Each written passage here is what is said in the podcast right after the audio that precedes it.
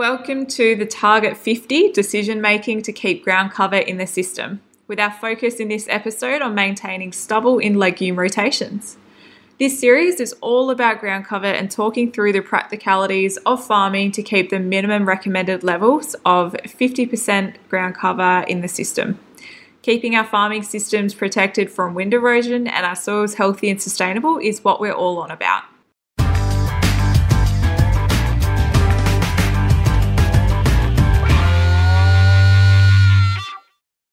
Hi, I'm Tegan Buckley from MSF, and in this episode, I'm joined by Michael Moodie from Frontier Farming Systems.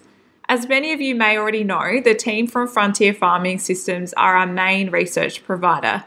MSF and Frontier Farming Systems are pretty close, and in fact, we've uh, actually been sharing an office in Mildura, Victoria. We've been collaborating on projects for the last 10 years, and over that time, we've seen a big increase in projects looking at break crops and legumes in the rotation. Michael Moodie joins me now with a cup of coffee in hand. Welcome, Michael. How are you? Very good on this uh, frosty morning. Yeah. So, Michael, to start with, can you tell us a little bit more about the work you've been doing with legume break crops in the Mallee and the trends that you've seen in the uptake of uh, break crops in the region?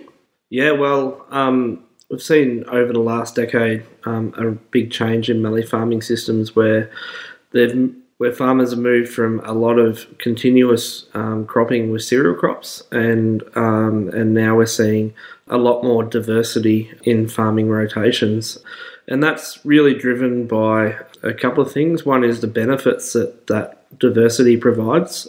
Such as bringing legume pulse crops into the system provides farmers better opportunities for weed control.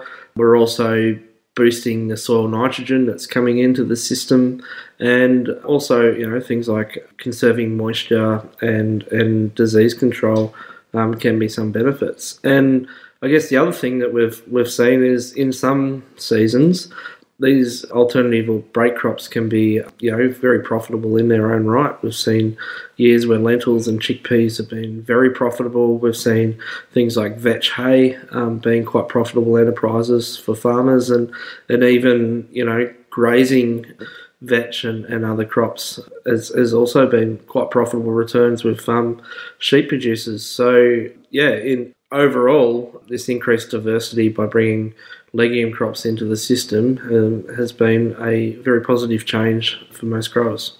Mm, fantastic. So it's been quite a rapid increase in legume area, and there's many positives to growing legumes. So, but there are some drawbacks too. Can you explain why we're seeing a reduction in ground cover over time? Yeah, I guess that's a particularly in the last two years where we've had um, some quite dry seasons in many parts of the Mallee. We're finding that, yeah, the biggest drawback to legume crops is the reduced ground cover that they, or the reduced ground protection that they're providing over that, um, particularly um, during the summer period. That's largely a factor um, of of the the stubble residues of these break crops being so fragile. Um, and they're fragile for quite a number of reasons. One is the harvest process. So, harvesting pulse crops, for example, we've got to cut them very low to the ground. So, we're actually taking a lot of that material through the header. Um, and also um, that that um, residue is breaking up in the he- header and not providing the structure or the straw structure that, say, a cereal crop like wheat or barley would but also particularly on deep sands as well. Um, the the legume crops probably aren't performing as well as we'd like on those um, sandy soils. Um, so there's reduced stubble or, or, lower levels of stubble to start with on those soils. And also, particularly on the sands as well, it's such a, well, I guess it's a lot of uh, infertile environment and those soils and the, and the soil microbes really love that input of those highly high nitrogen um, stubble sources, whether it's from lentils, chickpeas, vetch, field peas, those sort of crops, and and therefore you know, we see much higher rates of breakdown from these residues as well. So they're, they're turning over much faster in the soil um, because you know in their own right they're they're providing uh, a food source for that those microbes to actually um, fire up and break it down. So those those factors coming together means that the legume crops are at the moment currently posing a bit of a problem, particularly on those deep sandy soils, um, and causing some low ground cover and, and also a lot of erosion issues. And uh, that's a that's a big issue at the at the forefront front of our minds. Is we really need to to be looking and, and finding solutions to how we can improve that um, because it's uh, becoming a, a bit of a problem at the moment. Mm, for sure. So you measure biomass and ground cover as part of your trial work. Have you observed any uh, obvious factors in maximising biomass and ground cover in legume crops? And is there a difference in the quality or longevity of le- legume residue? Yeah, so probably want to tackle those issues um, sort of separately. Biomass, I guess, is is trying to you know basically grow as much as we can, and with the theory that the more that we produce, the more stubble that is we have there to sort of protect the protect the soil surface. I guess one of the, the things that we've we've seen recently is particularly on sandy soils where they're not obviously growing so well. Things like sowing earlier helps produce extra biomass. Crop type selection will change the level of biomass that you grow. You know, something like a early sown peas or vetch is, is going to grow significantly more biomass than say a, a lentil or a chickpea or um, crop sown a bit later but also soil amelioration techniques have really helped to increase biomass, and we've sort of got some results from trials um, in the last couple of years that have sort of shown, you know, more than a, a doubling of biomass production um, through actions such as deep ripping, um, for example.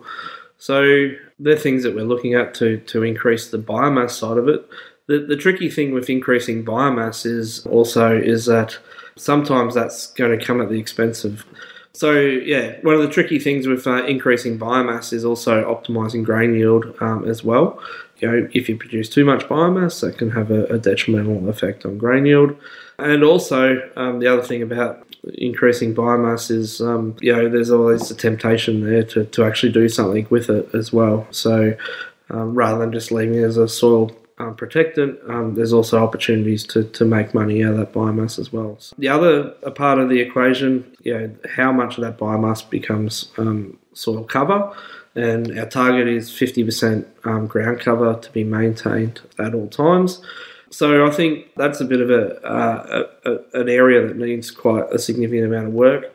I think the, the, the challenge is going to be overcome by what can we do to not just rely on the legume component as ground cover going forward, but we need solutions to actually try and keep more of that previous cereal crop residues in the system and maintaining sort of um, ground cover past the legume phase. So the two working um, cohesively together to protect the soil over that sort of summer period. You know, so there's a few options there um, that could be um, could be looked at. Seeding system stuff. So you know what seeding systems, edge row sowing, maybe looking at disc seeding systems. Um, you know could be could be of benefit to try and you know seed the the legume crop, but maintain as much of that cereal crop um, standing um, as as possible and also trying to come up with some solutions that could potentially um, reduce how much ground cover is lost or how much stubble is um, disintegrated during that harvest process. So, um, yeah, I haven't got the answers yet, but there are um, some techniques that I think we could um, be looking at to try and promote that residue from the previous crops flowing through the, the legume phase and helping provide that ground cover protection over the summer after the legume crop. So, Mike, was there any research work going on that will help address the legume ground cover um, issue? So, um, across the Mallee, um, we've got um, quite a number of locations where we're really honing in and um, focusing our attention on better growing legumes on those vulnerable soil types, so particularly the deep sands, um, but also looking at um, options for improving crop growth and ground cover and um, reducing the sort of risks um, associated with that. So, um, at some of the deep sand sites this year, we're, we're looking. Um, I mentioned earlier about the huge benefits we got from soil amelioration last year. We saw some really big increases of both legume growth and yield following deep ripping um, at a number of sites last year, and we're continuing that work on this year to, to relook at that.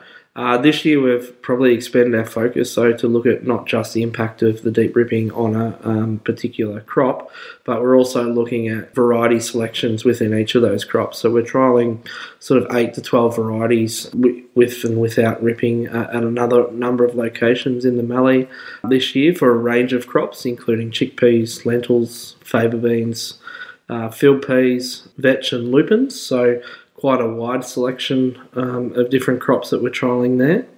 We're also interested in traits such as herbicide tolerance of the different crops because that's one of the big risk factors in sowing into both sandy soils but also um, soils that might have had soil amelioration um, done on them. So rather than just omitting the herbicide altogether, we're looking at you know different levels of herbicide tolerance um, that might be within different crops to actually um, make that safer and, and make sure that we're not having a negative impact on that germinating crop. And the other uh, piece of work we're looking at this year um, is some seeding system stuff. So, looking at comparing this is vetch at uh, where we're looking at different row spacing configurations and also whether sowing with a disc rather than a tine um, gives us any benefits in terms of um, ground cover and, and also crop growth as well. So um, there's a range of things there that we're that we're looking at, um, and these trials are located right across the uh, the Mallee region in 2020. That was Michael Moodie from Frontier Farming Systems chatting all things maintaining stubble in legume rotations and giving us an update on the trial work that's happening around the place to address this ground cover issue.